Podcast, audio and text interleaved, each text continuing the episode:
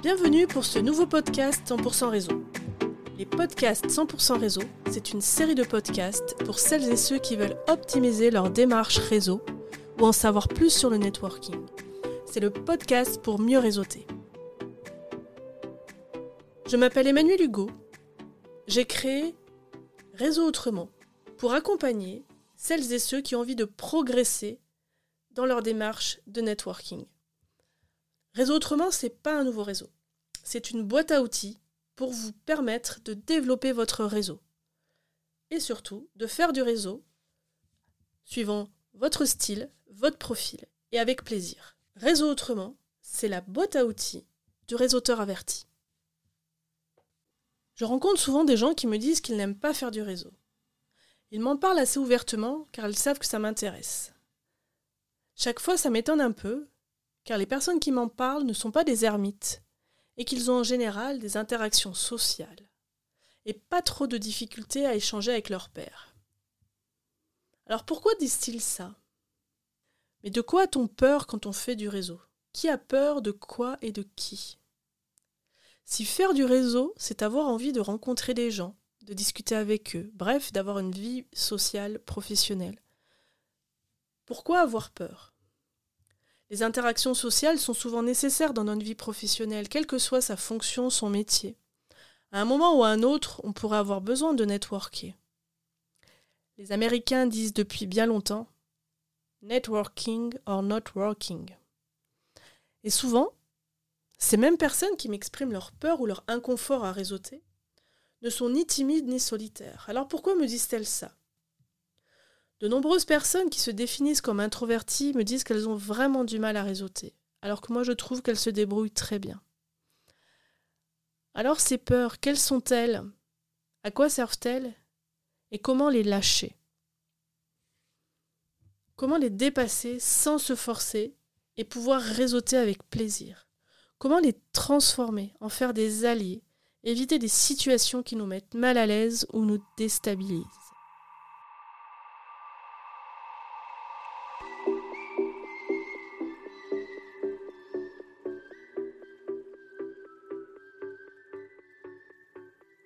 Une des peurs qui revient le plus souvent, c'est la peur de demander.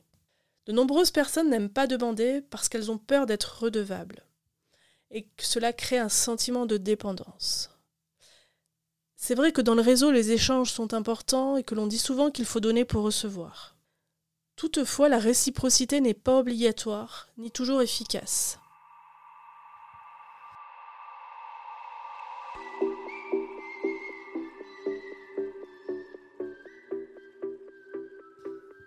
Une autre peur qui est liée à la peur de demander, c'est la peur de déranger. Et pour le coup, on va l'associer à une question de légitimité. Qui suis-je pour demander, pour déranger cette personne, pour lui demander un conseil ou un service?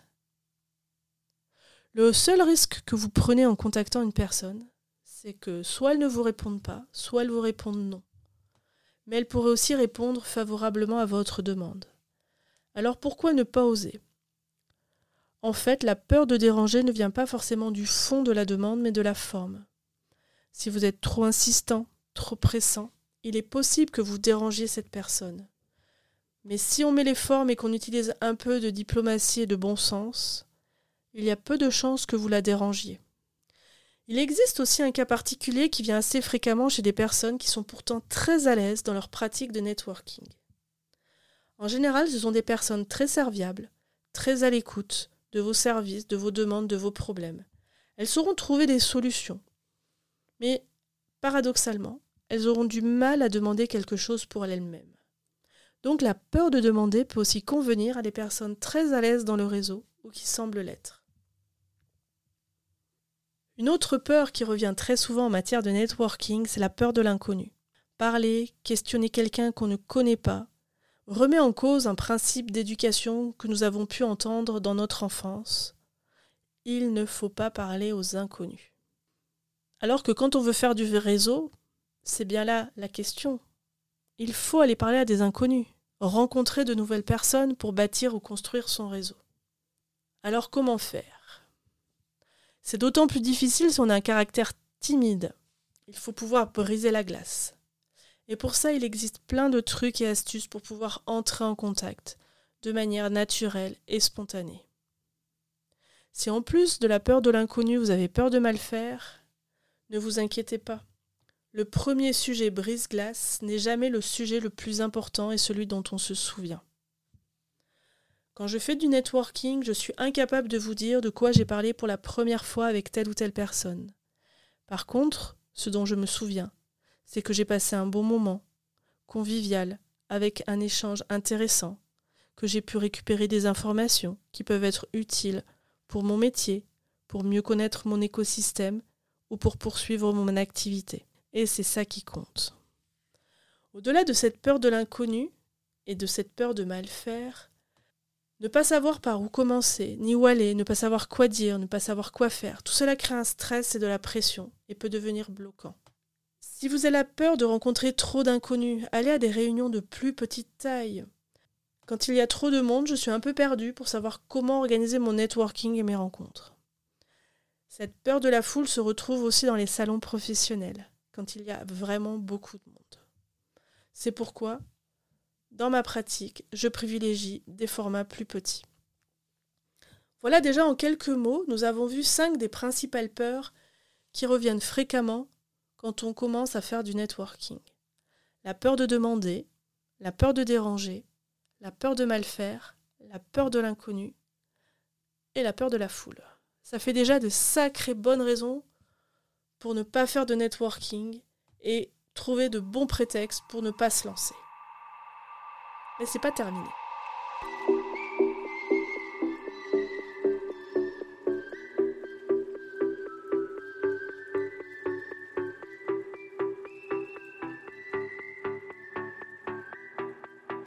Y a d'autres peurs qui reviennent de manière récurrente chez certaines personnes. Par exemple, la peur de ne pas être à la hauteur ou de ne pas être à sa place. Cela peut arriver quand on veut sortir de sa zone de confort et finalement de se retrouver dans une réunion où les contacts ne vous conviennent pas et l'ambiance non plus. Parfois on se force à aller à une réunion parce que l'on sait que c'est important pour son business, parce que l'on pense qu'on va rencontrer des gens importants ou intéressants. Mais si ça commence par des discours trop longs, trop pompeux, ça va alimenter une autre peur qui est celle de perdre son temps. Et la peur de perdre son temps est un excellent prétexte pour éviter de réseauter. Combien d'entre nous, combien d'entre vous se sont déjà inscrits à des réunions et au dernier moment ont trouvé une bonne raison, un bon prétexte Un dossier à finir, une fatigue, une météo capricieuse, des embouteillages. Bref, une bonne raison pour ne pas s'y rendre.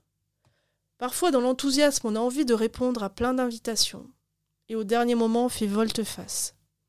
Que de temps perdu pour vous, pour les organisateurs, et souvent que finalement on aurait bien dû y aller. Certaines personnes disent qu'elles n'aiment pas réseauter parce qu'elles ont peur de passer pour un ou une opportuniste. Cette peur est aussi liée à la peur de demander. Là aussi, cela vient de la forme. Vous pouvez être audacieux, mais pas trop audacieux dans vos pratiques de réseautage. Tout est question de mesure et de modération. Cela dépendra aussi du contexte et de vos interlocuteurs. Auprès de certaines personnes, vous passerez peut-être pour un opportuniste, alors que pour d'autres, vous semblerez très efficace dans vos pratiques de réseautage. La peur de demander, j'y reviens parce que c'est une peur récurrente chez vraiment énormément de personnes. Elle peut être corrélée à la peur du refus ou de l'échec. Souvent, on n'ose pas demander parce que l'on se dit ou l'on pense en tout cas, que la personne à qui on va faire la demande va nous dire non. Évidemment, si on demande, c'est pour avoir une réponse positive ou une solution à un problème. Mais si on ne pose pas sa question, on n'aura jamais sa réponse. Vaut-il mieux avoir une réponse négative que de rester dans le doute, que de passer à côté d'une opportunité ou d'un échange intéressant?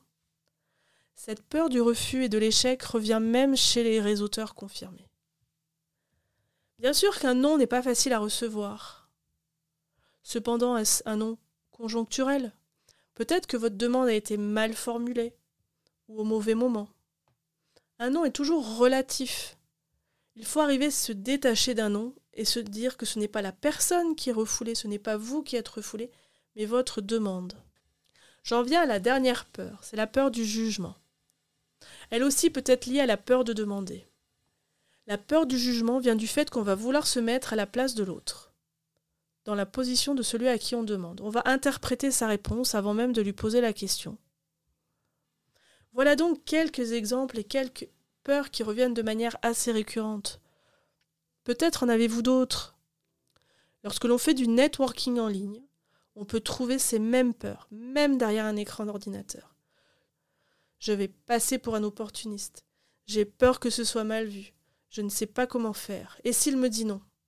Et si c'est quelqu'un de haut placé, je ne suis pas à la hauteur Pourquoi entrerait-il en contact avec moi? Pourtant, sur les réseaux sociaux, c'est quand même plus facile. Un refus ou une non-réponse est moins engageante que dans la vraie vie. Et vous Acceptez-vous toutes les demandes? Comment réagissez-vous si vous êtes la personne qui est sollicitée? Dites-vous non à toutes les sollicitations? Est-ce que vous répondez à un inconnu qui vient vous parler? Observez-vous. Voyez comment vous agissez, comment vous réagissez, et vous verrez qu'il est très facile d'entrer en contact, même pour les personnes timides. Et vous verrez qu'il existe plein de solutions pour transformer ces peurs en alliés.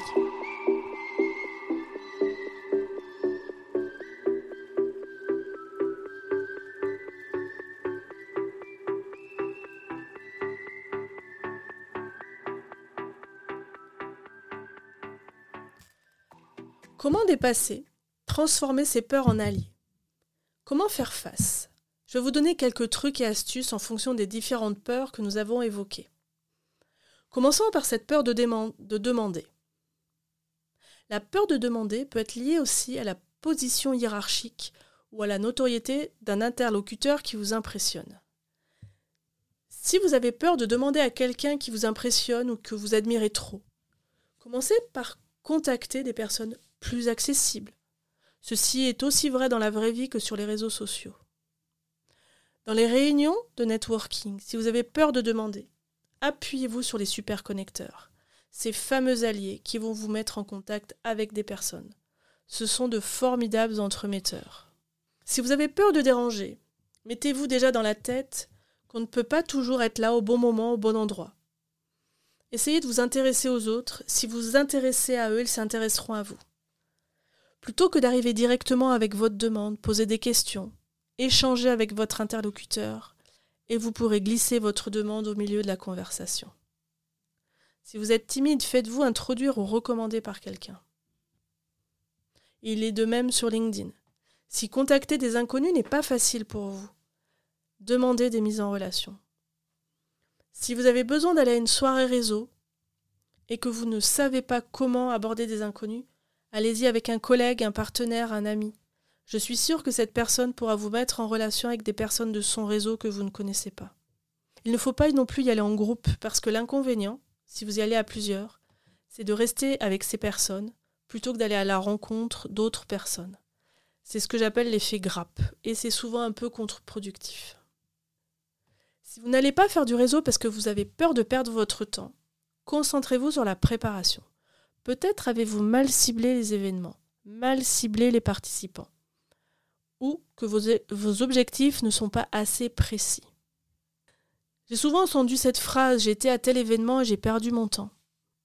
Si vous allez à une réunion business, peut-être vous sentirez-vous de la pression, car dans les réunions business, tout le monde attend un vrai ROI et rapide. Êtes-vous prêt à jouer avec les règles du jeu des réseaux? Il existe plein d'autres types de réunions. Peut-être avec des échanges plus pertinents et de la pression en moins. La notion de perte de temps est vraiment liée à une inadéquation entre vos objectifs, les réunions et les personnes que vous contactez. Il convient de bien se poser la question de savoir pourquoi on y va, où on va et qu'est-ce qu'on attend. Cette peur de perdre son temps peut être mise en parallèle avec la peur de mal faire. La peur de mal faire concerne plutôt les personnes plus novices en networking. Et souvent, c'est le manque de préparation, le manque de ciblage et d'objectifs, auquel peut s'ajouter un manque de confiance en soi et une méconnaissance des réseaux. Donc bien préparer son réseautage permet d'éviter de se retrouver dans des situations désagréables. Testez, allez faire un tour. La curiosité est une valeur importante quand on fait du réseau. La curiosité des autres, mais aussi la curiosité des réseaux. Ne vous mettez pas la pression. Allez-y avec un ami et cherchez des endroits où la convivialité prime. Parfois, il vaut mieux se fixer de petits objectifs pour éviter de se mettre trop de pression. Donnez-vous des challenges, testez un événement nouveau par mois, juste pour voir, et si ça ne vous plaît pas, n'y retournez pas. Privilégiez des petits événements, où c'est plus facile pour vous de rentrer en contact avec les personnes. Vous n'êtes pas obligé de sortir à chaque fois de votre zone de confort pour réseauter. Trouvez des personnes bienveillantes et des sujets qui vous intéressent. Donc n'hésitez pas à tester. N'hésitez pas à engager la conversation. Un bon moyen, c'est de poser des questions. Vous n'aimez pas, parler de vous? Posez des questions. Vous aimez parler de vous? Laissez les autres parler. De toutes les manières, en posant des questions, c'est là que vous récupérez des informations, des conseils, des contacts. Tout est bon à prendre. Et si vous avez peur de paraître trop opportuniste, cultivez la diplomatie, adaptez-vous au code, au style de la soirée. Tout se passera bien, il faut savoir cultiver sa différence en adoptant les pratiques du groupe. Voilà donc quelques trucs et astuces, mais il en existe plein d'autres pour faire face à ces peurs et les transformer en alliés. Mais avant de terminer ce podcast, je voudrais vous rappeler que lorsque vous faites du networking, même si les personnes que vous rencontrez, et c'est souvent le cas, n'ont pas le même objectif que vous, elles ont aussi envie de rencontrer de nouvelles personnes. Elles ont aussi envie de découvrir de nouvelles entreprises, de nouvelles activités, des innovations. Elles viennent elles aussi avec leurs peurs, leurs freins, leurs blocages. Elles sont comme vous, et ça fait souvent un point commun. Quand on arrive à déterminer quelles sont ses principales peurs, et je le fais en atelier ou en accompagnement individuel, on travaille de manière plus précise pour pouvoir trouver les bonnes méthodes pour les dépasser. Et c'est comme ça que l'on devient un réseauteur averti, que l'on sait ce que l'on aime et ce que l'on n'aime pas, et que l'on sait comment faire pour ne pas se retrouver dans une situation qui nous met mal à l'aise. Ça fait plus de 20 ans que je fais du networking. Ça fait plus de 20 ans que je trimballe moi aussi certaines peurs. J'essaye juste d'éviter ces situations déplaisantes. Car je veux faire du networking dans la bonne humeur et avec plaisir. C'est donc à chacun d'entre vous de trouver votre style, les réseaux, les lieux, les personnes qui vous conviennent le mieux pour être efficace, avec plaisir et ce sera le mot de la fin de ce podcast. Je vous remercie de votre écoute. Vous pouvez retrouver ce podcast ainsi que tous les autres podcasts 100% réseau sur vos plateformes préférées. Je vous dis à très bientôt pour un prochain podcast avec Réseau Autrement.